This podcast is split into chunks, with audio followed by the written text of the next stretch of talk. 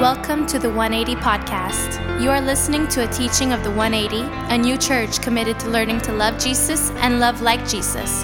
Our prayer is that God would use this teaching to help you grow closer to Him and that you would feel moved to join us in person, where you can grow in community with the larger 180 family. Bienvenue à la balado-diffusion de l'Église 180. Vous écoutez un enseignement de l'Église 180, une nouvelle Église qui s'est engagée à apprendre à aimer Jésus et à aimer comme Jésus. Notre prière est que Dieu utilisera cet enseignement afin de vous aider à vous rapprocher de lui et que cela vous donne envie de vous joindre à nous en personne où vous pourrez vous épanouir au sein de la communauté qu'est la grande famille de l'Église 180.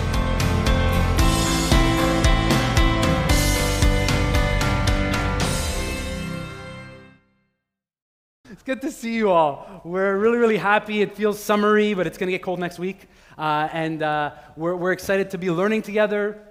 Again, if you're here, uh, you know that there's been some changes just with our masks. And if you're watching online, we're just excited. We feel like things are opening up and we're feeling a sense of excitement. And, uh, and if you trickled in just a little bit later, I just want to say special welcome to you. If you're new, or this is still kind of a new experience, uh, my name is Dominic, and I'm uh, one of the leaders here. And we really try to create like a safe space for people to learn and to grow and to really understand the Bible better as we're, as we're learning. And I want to tell you something that happened to me a few weeks ago as I begin. Is I got an invitation, maybe like a month ago now. I had got an invitation from the Canadian Bible Society. It's an organization that gives Bibles away, free Bibles, and uh, they asked me if I'd be on a podcast to talk about why people are kind of not reading their Bible consistently or how some people are reading their Bible less than they have before. And it was an interesting interaction, and, and as they were chatting with me, they had asked me that question. You know, in your church, as part of being a pastor, do people read their Bible regularly? And I was like, I hope. And then they said, Well, is there anything that we can do to help people really take the Bible seriously so that they would learn the scriptures and worship and grow? And I said something, either it's going to be in the recording or I said it while we were chatting. As I said, one of the reasons I think we don't read our Bible consistently is that we don't learn enough about the sacrifices that were made to get us our Bible. Like a lot of people think like the Bible just fell out of the sky. Right? And it's like, oh, it's God's word. It's somebody went on a mountain, like the Ten Commandments, and got them, and that's it. But this morning, I want to kind of help us as we learn in this series that we've called Convictions to understand better the sacrifices that were being made early on in the story of Christianity so that people would pass on the story of Jesus to us. So, not only that we would have a Bible, but that we would have a Bible in our own language. So that we could just read it and hear it and learn it. And you know, that doesn't mean that the Bible is always easy to understand. It doesn't mean that you're always going to make time. And I, I, say this all the time. You know, for some of you, maybe this is a first step. Like instead of reading the Bible every day, maybe you're reading it every second day. And that's a good next step for you, right? Or maybe you're just reading it a little bit in the morning. So there's no legalistic rule to be like, if you're not reading it every day or if you're not going through the whole Bible in a year, shame on you. You know, that's not what this is about. But it is important to say that it's very hard to grow as a Christian if reading the Bible and growing together in understanding the Bible doesn't become at least a priority in some way in your life. And so we want to help with that, okay? We're here to help. And one of the things we've talked about, so I'm going to say it one last time, is we have a Bible study coming up. And that's for anyone, beginner, been a Christian for a long time, just a Bible study to kind of introduce to you through the, we're going to look at the Gospel of Mark together. You can go online and sign up. And, you know, it's a great time before summer really hits to say, you know what, in a few weeks, I'm just going to try to sign up for that and learn with us. And so I want to encourage you to think about that to think about how God maybe is calling you to grow in this area. And this is a great season to do that in. And we actually have been looking at, in a series called Conviction about what it means that people who were learning from the Bible, people who had the Old Testament, were having to relearn to read the Old Testament to understand who Jesus was. I mean, they had a Bible, they had the great stories of the prophets, of Israel, but now they're like, okay, how does Jesus and the cross and the resurrection, how does that fit into the story? Like, I, I don't always know. Like, it's, it's kind of hard to know. And so we're doing what the earliest Christians were learning to do. We're always asking ourselves, how does our life fit in the story of what God's doing? How, how do we learn to grow in, these, in this area? And this morning, I want to talk to you about an issue that probably none of you have a problem with, and that's the issue of conflict. Okay? Probably none of you have conflicts at work, you have none, no conflicts in your marriage, but today I'm going to give you some tips about conflict that will help you when you have a problem. Okay? Now, in the Bible, you might be surprised, there are a lot of churches who are great at having conflict. Okay? Christians are famous for like loving one another one day and hating each other the next. You know, we kind of do that really, really well. And if you don't believe me, just come be part of the 180. It's wonderful. We, are really great at, at being like, we know we should love one another and forgive, but not every day. And so this morning, I want to talk to you about an important time in the Bible where convictions had to kind of be dealt with to move beyond just having conflict. And this is a big issue in our culture. We felt it even over the past few years about people who had a sense of conviction, and those convictions didn't lead to clarity, didn't lead to character growth, didn't lead to maturity, but led to conflict. Conflict to the point that many people I know, I've talked with, have lost friends or family members, people they still don't talk to, because they disagreed over something political or something theological, and you'd be surprised, the Bible actually addresses this issue. Now, if you've been with us in this series, maybe you're online and you can go back and watch one of the sermons. I've tried to give you different meanings for the word conviction. Okay? The word conviction can mean a lot of different things, but I want to give you a new one this morning. That the word conviction in English comes from two words, they're actually Latin words. We hear them in them, you separate them. It's con and victus is the other word, right? And actually means to win with others. And in English, the best way to understand that is a conviction is something that allows you to share something that's so important to you that you would win some other people over to that perspective. And oftentimes for us, conviction is a way that we state our opinion so that we know that other people are wrong and that we're right. And actually, the Bible says no, no, convictions shaped by the Spirit of God, convictions shaped by the scriptures are those you hold on to, but you hope to win other people over to. And so, how you share those convictions, how you live those convictions, that matters a lot. And so, this morning, as we begin, I want to talk to you about this letter in the Bible. It's one of the most beautiful uh, letters in the New Testament we have. Is the letter to the Romans. The letter to the Romans is, is kind of a meaty, robust letter in the New Testament. Okay, and I'm going to take some time and explain to you the letter a little bit, but I want to do it by, by showing you something that you might not do if you read the letter of Romans on your own. I want to go to the end of the letter of Romans and then kind of move back a little bit to kind of give you the context. And for the rest of the week, when you can, you might just say, I'm going to read through this letter. It's a few chapters, won't take a long time. It'll probably take you less time to read through the letter to the Romans than to watch an episode on Netflix. Okay? Just a, okay, maybe it depends how long the episode is, but roughly 45 minutes to an hour. You know, you just can go through it and read it and be like, well, I understand some of this. Romans chapter 8 probably is one of the most beautiful passages about there's no condemnation for those who are in Christ Jesus. There's no sense of shame and feeling that your failure might keep you from God's love. So you know Romans maybe already by verses that you've heard, but maybe you don't know the whole book well. And I want to prepare you to kind of understand it better by showing you that at the end of the book of Romans, we are told about a person who brings the book of Romans to the church in where? In Rome. Okay, that was an easy one. Okay? The letter to the Romans is a letter written by Paul to the church in Rome. Now, if you want to take down notes and you want to understand the context, Paul is probably writing this letter to the church in Rome when he's in Corinth. So he's in another part of the ancient world, and he knows that the church in Rome is having some problems, they're having some conflicts, he wants to encourage them. You know, and so what he's going to do is he's going to write them a letter, and this is very common in the Bible. The letter is sent before Paul goes. It's like the letter gets there before he gets there. And in the letter, he says, I can't wait to come there and to see you. I can't wait to finally show up and see you face to face with no masks. You know, I can't wait to kind of see you smile and hug you and be with you. So he sends the letter. And this is what we're told near at the end of the letter of the book of Romans that the person who brings it, it says, I commend to you our sister Phoebe, a deacon of the church in Cenchreae. I ask you to re- receive her in the Lord in a way worthy of his people and to give her any help she may need from you. I don't know if you ever thought about this that the messenger of the letter to the Romans is a woman. It's an early church disciple of Jesus, follower of Jesus, and the Bible calls her a deacon, a special leader. That's why sometimes you'll see women who are deaconesses. Now, if you don't know this, let me just tell you about a good conflict. Churches are having great conflict about the role of women in the church. People have a real conviction about who can do what and when. And this comes already in the story of the Bible. And Paul says, listen, you need to understand that while you have those debates, God is using people in many different ways. And imagine receiving the letter if the Church of Rome, like somebody rings the doorbell here at the warehouse, says, We got the manuscript. Paul's letter, Paul wrote to you guys. And it's Phoebe. She brings it to us, and we're like, This is amazing. And then she would tell us about what's going on and how she's serving in the church. And I want to tell you how important this is for people who had to think through these convictions to be like, What does this mean that God that Paul is telling about, the God that Jesus told us about, is using everybody no matter where they are? Yes, that's what he's doing.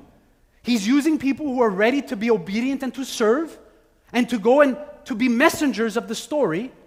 And Phoebe's going to go. She's going to sacrifice her job, her time, and say, I'm going to do this. Just like some of you sacrifice your time to be here to clean the building, sacrifice your time to teach with our kids. You're sacrificing your time. You're doing what Phoebe was doing, and she went. And Paul says, I can't wait to be there. And while she's there, make sure you help her, support her, whatever she might need. Now, you need to understand like Rome was such a strategic location for the church. It was such a strategic location for Christianity, and Paul knows this. One, it's in the capital, right, which is a big deal. The emperor often was there, like really influential people were there, governors. So the church in Rome is really, really important. And Paul, if you read the letter to the Romans, has an idea that he hopes to visit Spain from Rome. So he's trying to prepare things so that he could go to Rome, get some support, and then be like, hey, we need to get the message of Jesus to the people in Spain as well. So when you read the letter to the Romans, you're going to pick that up in the letter. But the most important thing is I want you to remember this. If you're writing this down, you understand, is that the church in Rome is strategic to what God wants to do in the ancient world. It's very strategic. Paul is going to go there, Peter's going to be there. And you might not know this, but every time I read the, the letter to the Romans, I always think of how strategic our location is to God's work today. Maybe some of you don't think of that, but Quebec is such a strategic place for where God is at work. This is such a strategic place. One, because we deal with many languages. You got a, a experience of that in worship today. Right? We, you're basically feeling what it would have been like to be in the New Testament. Jews, Greeks, Latin people, learning language. What's that word mean? How do we translate that? It's a strategic place where languages and cultures all come together. And, and this past Friday night, we had a great time with some students and some people. Some of you were able to be there at our climate change event, downtown Montreal. And as I was going to the event, it was at Ambrose House, this wonderful space downtown that we're praying that God would use us to be more involved in. I just thought, we are standing learning about one of the most complicated topics of our time, climate, between two, just let's say, English universities that together hold about 80,000 students who are going to be the future leaders of this country right here in this province. So I think about how special it is that Paul and when God is at work strategically preparing churches and people to be in those spaces, to be in a context where God's going to use them, where they're developing leaders, where they're going to have to grow. Maybe this morning for you, you need to be reminded that where you are is very strategic to God. In your work, in your marriage, in your, your years of life, wherever you're at, however old you feel today. God doesn't just place you in a place and be like, well, I hope it works out for you. He doesn't do that. God places us in unique places because through us, there's a strategic way that He uses us for the sake of what He wants to do. Now, when I was young, I always loved that God would place me in a strategic place for what I wanted to do, not what God wanted to do. I just hoped God would help me do more things that I want to do. And as you read the Bible, you realize God places people in certain places. He blesses them in those places, but He says, You're in the strategic place for what I want to do through you. This week, what would change in your week if you got up every day and said, I'm going to work, I'm going to take care of the kids, I'm going to go mow, mow the lawn, I'm going to, wherever I am, next to my neighbor, where I live, on my street, this is a very strategic place that God has placed me here for a reason. You see a friend or a neighbor, you just say, God, you've been doing this from the beginning. You've been placing people in strategic places to do something unique for your glory. I promise you, if you start to do that regularly and you have a bad day, and you're frustrated and you're like, I can't wait to get out of here. You know, not that any of us want to leave Quebec. Oh, what's up? Okay. You know, that I can't wait. It's better somewhere else. You know, like the rosy glass. Oh, it's going to be so much better if I go there or there. Every place that I've lived since I've been a pastor, the people who live in that place hate where they live. Every place. I'm in Calgary. We hate it here. I'm in Ontario. We hate it here. The Maple Leafs suck. Anyway, wherever. that was the anointing. That I felt. I never feel that, but that was. We love you if you're watching from Ontario. Don't turn it, don't turn it off. Don't turn it off. Okay. But like we feel it's better somewhere, it's so much better somewhere else. And God's like, no, no, it's good, it's gonna be better where you are when you trust me. It's gonna get better there. And Paul sends Phoebe to go to Rome with this letter.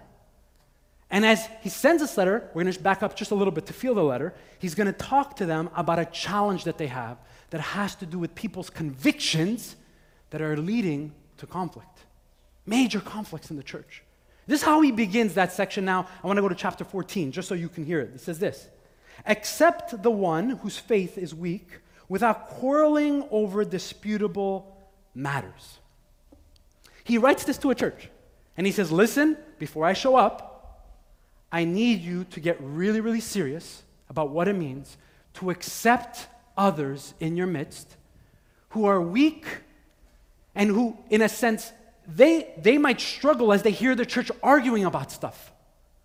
They might struggle if they're new in their faith as they hear Christians fighting about what to do and what not to do, and they're like, I'm so confused. Like, what do you guys believe? Like, what's the right thing to do here? Paul knows that Christians are already having these quarrels, they're, they're, they're having debates. And in a few minutes, I'm going to show you what that issue is. But this is such an important reminder for us that in the midst of having deep convictions, and trust me, Paul has some deep convictions. Paul says you also have to learn that some convictions that you have don't always have to lead to a fight. Some convictions that you have, even though they're the right convictions, in the wrong context with the wrong people, become the wrong thing. Over these past few years, let me tell you, I met some people who were part of churches who thought they were very strong, but deep down, they were very weak. They were not able to just keep their mouth shut for simple things. We all can feel this. We, we just are not able because we just, if you've ever said this, maybe it's just me, if you've ever said this, I just have to speak up. I, I can't keep quiet. I have something to say. And I felt that. I'm like, yeah, I do, but this is maybe not the right time. Right? And so we wrestle with that, and we're struggling with that. And so one of the things I want to tell you is that Paul says you need to accept each other as you're working stuff out. As you're kind of growing and learning, and most likely the word weak here is someone who's newer in the faith. That's what the word means. It doesn't just mean somebody who's being just somebody who's a new Christian, starting to kind of make sense of their faith, and they hear stuff and they're like, okay, idols, worshiping, what do we, master, slaves, like what do we do with that? Women, men, what do we do with that? Right? They have all these questions, good questions. And the word he uses in the slide, if you could just put up for one more second here, the word he uses, which is like disputable matters, the word disputable means matters that require dialogue. Okay, matters that require dialogue. Actually, the Greek word here is the word we get our English word dialoguing over. Okay? This is such a, a gift to us to have this letter. To know that Paul says the church will be the place where people are accepted before they all agree. Isn't that great? That you're accepted. We are accepted to each other. We love each other, even though we sometimes are still not sure we agree on all things exactly the way we should. Now, on the essentials, Paul is going to emphasize this is really important that you don't mess these things up, but there's other things. Now, you know what my habit has been over my life, and I'll just be honest, confession moment in my life, and I've noticed this pattern in my life. Then, whenever I'm around people that I don't like, I could just move on. You ever find that? You're around people that you don't like, I could mock them and make fun of them behind their back. And there's something so profound that Paul says no, no, no, no. Those who are part of the community of people who say they love Jesus and love God and believe in God will not just move on when they have something that they have to deal with will not just say, I'm out of here and I don't care. They're going to commit to the biblical principle of maturity. We live in a world where everybody moves on whenever they don't like something. And God's given us two gifts to help us with this church and marriage. Some of you know. And I know some of you are next to somebody that like, I'm trying to move on, I can't. Hold on, hold on. it's that temptation to forget no, no, we made a covenant there's a covenant that's here that requires that we listen and wait and grow. And, you know, I was bugging my wife this week about this. We were talking about we're going to be married 19 years soon. And we were like laughing. I'm like, would you do it again with me? It was, guys, never, never, I'd never do that. I was like, I think I said no. I said, said no. She got mad. I said, I don't know, hon. Like, you now or you in the past? Which are you? And the minute you get, you ask for clarification, you just gotta run, just walk, just start walking outside and never come back. That's, that was my problem. I asked for clarity. She's like, well, you no, she's like, what you're supposed to say is like, oh my goodness, I failed. Everything in our culture says, hey, things are not the way you want them to be. You're not happy yet? Guess what? Just move on. Unfriend. Unfollow. Ghost. Mock. Just, just do that. And then Paul's like, not here. Here we stay, we grow, we love, we accept, we listen, we, we can have convictions, and one of those convictions will be is that we just don't move on. And the thing that Paul's not saying that there's not times where you're in a difficult situation and you need to move on. Don't get me wrong. There are those situations, but in general, I would say our culture is oh, just quickly move on. It was too hard. This and that. He says, no, no, not for those of you who are part of this community. Remember, this is a letter a church is getting from Paul to read through. And then the next step, he's going to tell us this is the challenge that the church in Rome is facing. If you read this by yourself, you might be like, this is so weird. Why are we even reading this? But this is what he says One person's faith allows them to eat anything, but another whose faith is weak eats only vegetables. Vegetarians, right there. The one who eats everything, it's true, it's true. The one who eats everything must not treat with contempt the one who does not. And the one who does not eat everything must not judge the one who does for God has accepted them. If you're taking notes and you're writing in your Bible, you're probably going to write at some point, Who cares? Who cares about what people are eating? Because you can fail to understand the story of the church in Rome and the context of the church in Rome that this is a major issue of convictions. Which goes to show you that convictions for Christians have changed over time. Convictions be, are culturally sometimes modified based on when time you live and where you live, and I'll talk about those just in a minute. But let me just explain why this is such a big deal. When I was thinking about the sermon and just the, the name of the, ser- the, for the sermon, I just we called the, the sermon like "What's for dinner." Because you almost a feeling of like, oh, we'll come over for dinner, but what are you guys eating? Meat? Is there meat? Me? Ah, I'm gonna be busy. We don't do meat. Just vegetables? And right away, you're meant to feel that people who Paul is writing to, people are Christians, are sharing life together. They're, they're living together. That means they're eating together. A potluck is coming, by the way, don't worry. We're finding ways to be with each other, and this issue of eating together was connected to a deep conviction, a deep concern. And here's the concern that certain people in the ancient world bought meat at a place that the meat was sacrificed to an idol. And Christians wrestled with is it okay to eat meat from a store? I was going to say dépanneur, but if you buy meat at a dépanneur, it's bad news. Never eat that meat. But is it okay to, to buy meat somewhere and to eat it, knowing that it's maybe sacrificed? Part of it was often given to the temple, to the God, and the other part was sold. Does that violate our faith? Some people said, yes, we should never do that. You're supporting the government. You're supporting the state. You're helping them continue to worship their pagan gods. And other people said, listen, there are no other gods except one God. So if you're in a place where you're struggling to have food and meat is there and you're close to a place where there is meat and you're okay with that as a family, just, just it's okay to eat. See how Paul's doing this beautiful tension of saying you can have convictions, but have clarity before you have a conflict over this talk and listen, pay attention that this is something bigger than just eating meat. And there'll be some people who just want to eat vegetables, and some who just want to eat meat. And I love this, like the Bible is so practical. It's, it's like a real problem. Years ago, I, I felt this because someone in our family uh, that we love dearly struggled, had really a bad experience with alcoholism and family members dealing with alcohol. And I knew that if I was with them, I would always abstain and be very, very careful about, you know, not making it difficult or complicated or bringing up bad memories of a painful past. Why?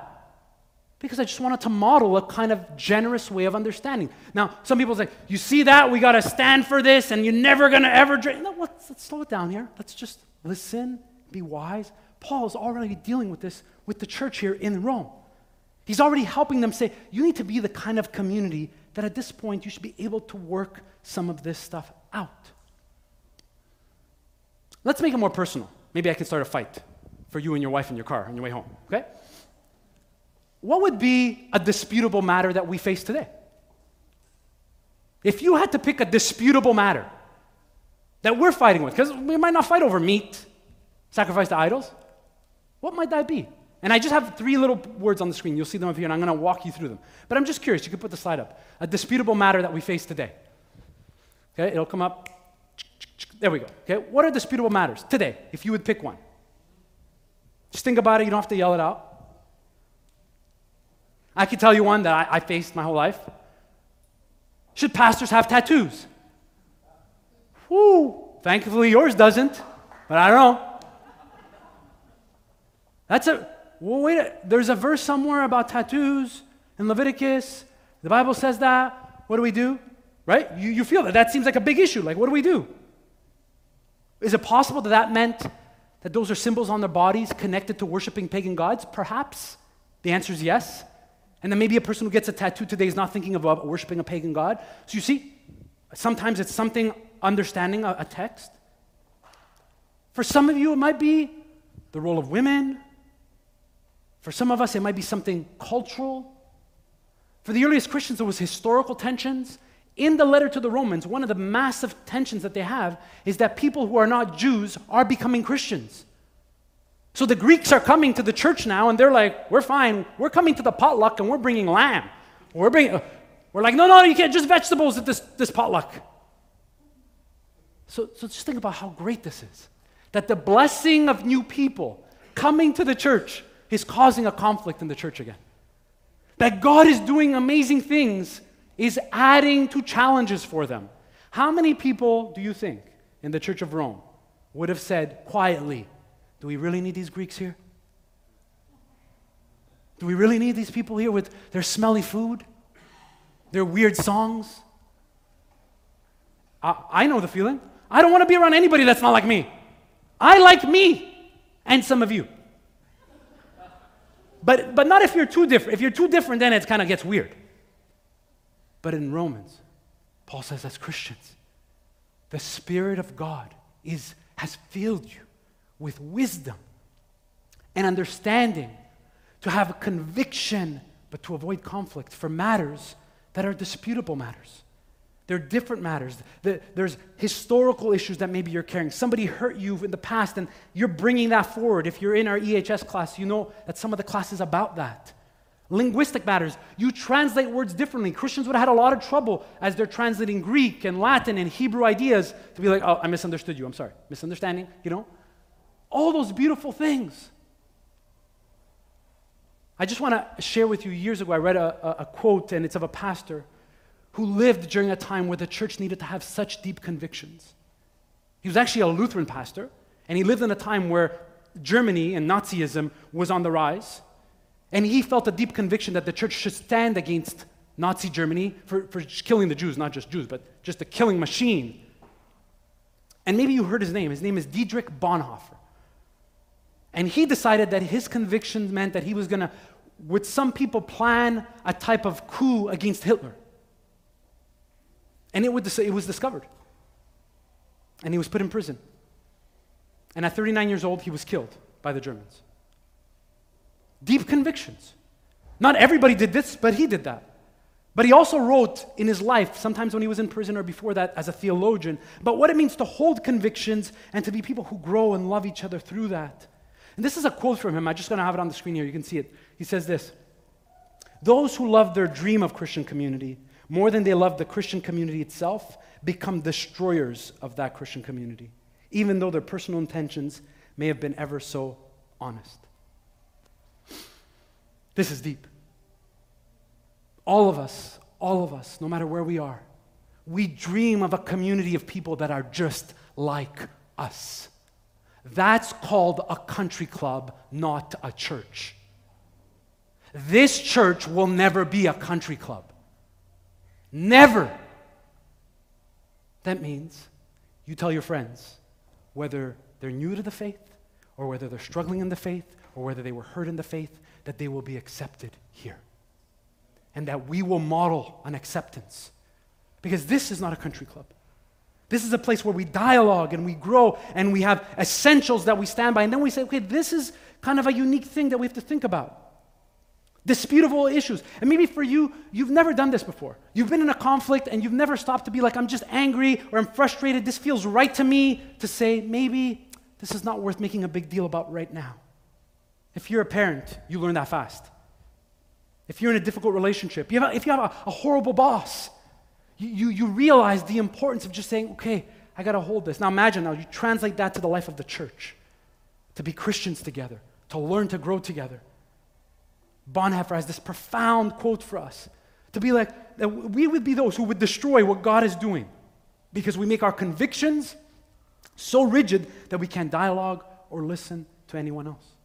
And this is what he says next. Paul says next. It's so profound. He says this He says, If we live, we live for the Lord. And if we die, we die for the Lord. So whatever we live or die, we belong to the Lord, near the end of that chapter.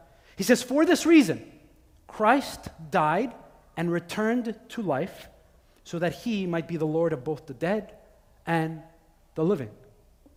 You, you might not see this, but this is about Easter.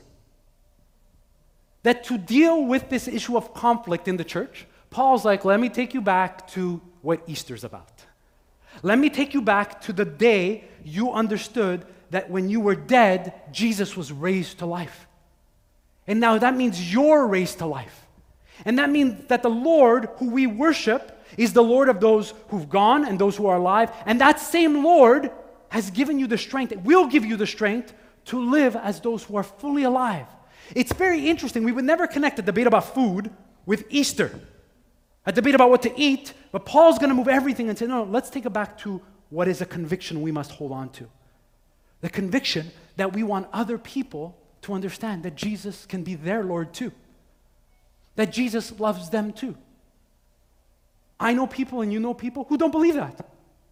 I know people that if you tell them you came to church today, will say you wasted your Sunday morning. You could be pulling weeds out of your grass. Some of you are like, I know. You could be doing so many other things. But there's something about being together and saying, no, no, it's in this space with others who I disagree with, who I'm learning from, who I'm learning about, who speak differently and have different backgrounds and have different stories. Some have been Christians for a long time, some are just starting to learn about Jesus, that God is doing something and He's shaping something in me and He's molding something in me. Is there a disputable matter that is important to you that you could be gracious with with someone else. That you could say, hey, uh, just help me to understand your perspective. Help me to understand like how you see this. Maybe this doesn't have to divide us. Maybe like I'll come along and we'll dialogue and I'll see your perspective better than I understood it before. This is the gift of us being together and sharing our life together. Sharing our life together. You know what's one way to avoid all of this? Just don't go to church. Don't get married, don't go to church. Just, just leave. But I promise you this that if we don't learn to be people who grow in maturity, this will follow you in every relationship of your life. That's what's the gift of the scriptures. That when we are faithful to what God calls us to be and do and to grow, that those gifts bless us in other areas of our life. They bless us when we have to live with other people, when we're even outside of the church. We're blessed because we learned something deep about how God healed something in us, how God taught us not to be angry, how God taught us in a moment of conflict where we felt this is getting heated to step back and say, hey, this is too much. I, I, maybe there's a misunderstanding here. We would model that. This morning, God has a gift for many of us that would help us through some of the most painful conflicts you will face. And you will face them. Deep conflicts, deep issues that you're going to have to grow in and understand in a new way. Can I just remind you, if you missed last week, the person who's writing the letter to the Romans was a destroyer of the church. If you don't believe that people change, and if you don't believe God can take people of deep conviction and help them to grow in those convictions, you're not learning the Bible. You're not learning that it's Paul himself who's writing this letter. Like, do you see how much he's changed? If he was there, he would say, like, I wish I understood this better when I was killing people who didn't believe what I believed, the way I believed it. That's what he's going to do. What a gift to us to have this letter and to see Paul's life being changed. Maybe some of you are frustrated because someone you love or your kids or your co they're not changing the way you want them to change. You ever try to change someone? I can't even change me. But then I see people, and if only they would change. If only. If only they did what I did. If only I could fix you. The gift of Paul saying, let, let God work. Just some patience here. Let's have a dialogue. Let's grow. Let's listen. Let's understand this better. He, it's right in the New Testament, it's right in the church there. And right at the end, I'm going to leave you with the last verse, and it's the one that'll punch you right in the face. It's the puncher. You leave it right for the end. Let us therefore make every effort, circle every, every effort to do what leads to peace and to mutual edification, meaning mutual encouragement in the faith. Do not destroy the work of God for the sake of food. One, like the fact that God would let us destroy his work is crazy to me. Like, I'm like, oh no, you know, God is sovereign. No matter what we do, he's going to do what he wants. Paul's like, no, no, you can act in a certain way that violates what God wanted to do here. That destroys some of the things that God wanted to do in your life and in the life of your kids. You will destroy that because you're fighting and arguing and causing confrontation. There's time for that, but maybe this is not the time. There's times for that, but maybe you need to wait. Maybe you need to surrender, pray, reflect. If I give you like 30 seconds before I close, and, and, and, you had to put in your own word, do not destroy the work of God for the sake of blank, what would you put there? Ego. It's a good word. I have a word I thought about. I was praying. I'm like, God, just deal with me first. Deal with me. You know what word I put in there? Do not destroy the work of God for the sake of revenge. Just to get someone back. Just to say, I told you so. Do not destroy the work of God. Whatever that is, we need to learn to read the scriptures and to hear that there's a way of having convictions that are not just leading to disputes and arguments to the point that people are confused. They're like, we don't even know what you guys believe. We're like, what's going on here?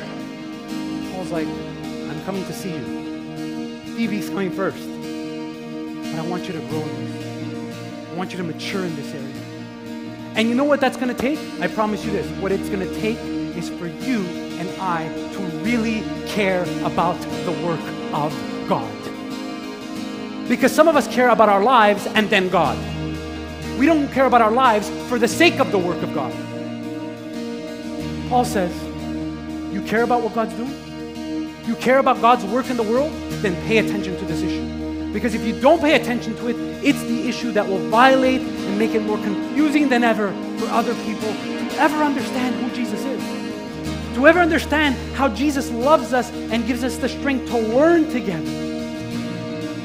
I'm convinced that we will never get mature in this area until we really start to care about the work of God in the world. The work of God in our lives and in our communities.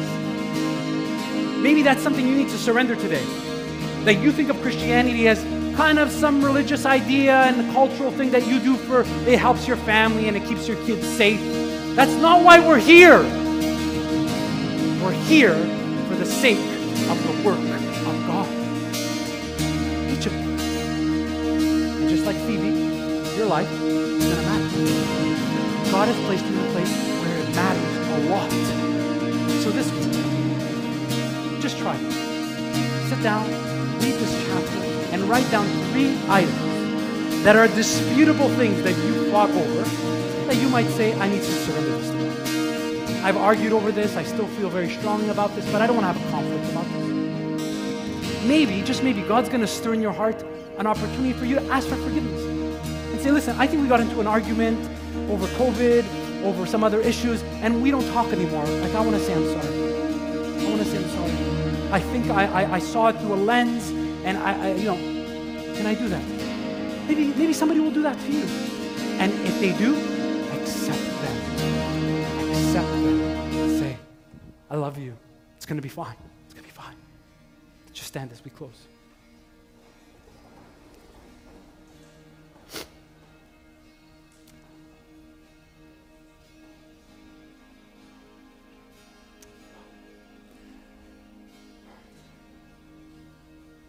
Father, thank you for our dear, our dear sister Phoebe. Thank you for leading her by the Spirit with the letter from Paul to the Romans. That we are beneficiaries of her sacrifice, of Paul's sacrifice, of those who came before us, so that we would read this letter today and be reminded that you are at work in this world, that you are at work in us and that there's some things that we can have deep conviction about, but yet should be careful of the kind of conflict that confuses others. Would you help us to be a community of faith that fights against everything in us that makes us a country club where we just always agree? And to make it a safe place to grow and to learn and to listen and to model your patience the way you've been patient with us. Thank you for how you're doing this, and we pray that this is a gift we would give to the next generation. Would you remind us of how strategic it is that you are building a church here in Quebec and that you've invited us to be part of that? Go with us now, Father. By your Spirit, do something deep in us as these words continue to come alive in us this week. We pray this in Jesus' name. Amen. Hey, God bless everyone. Love you guys. See you soon.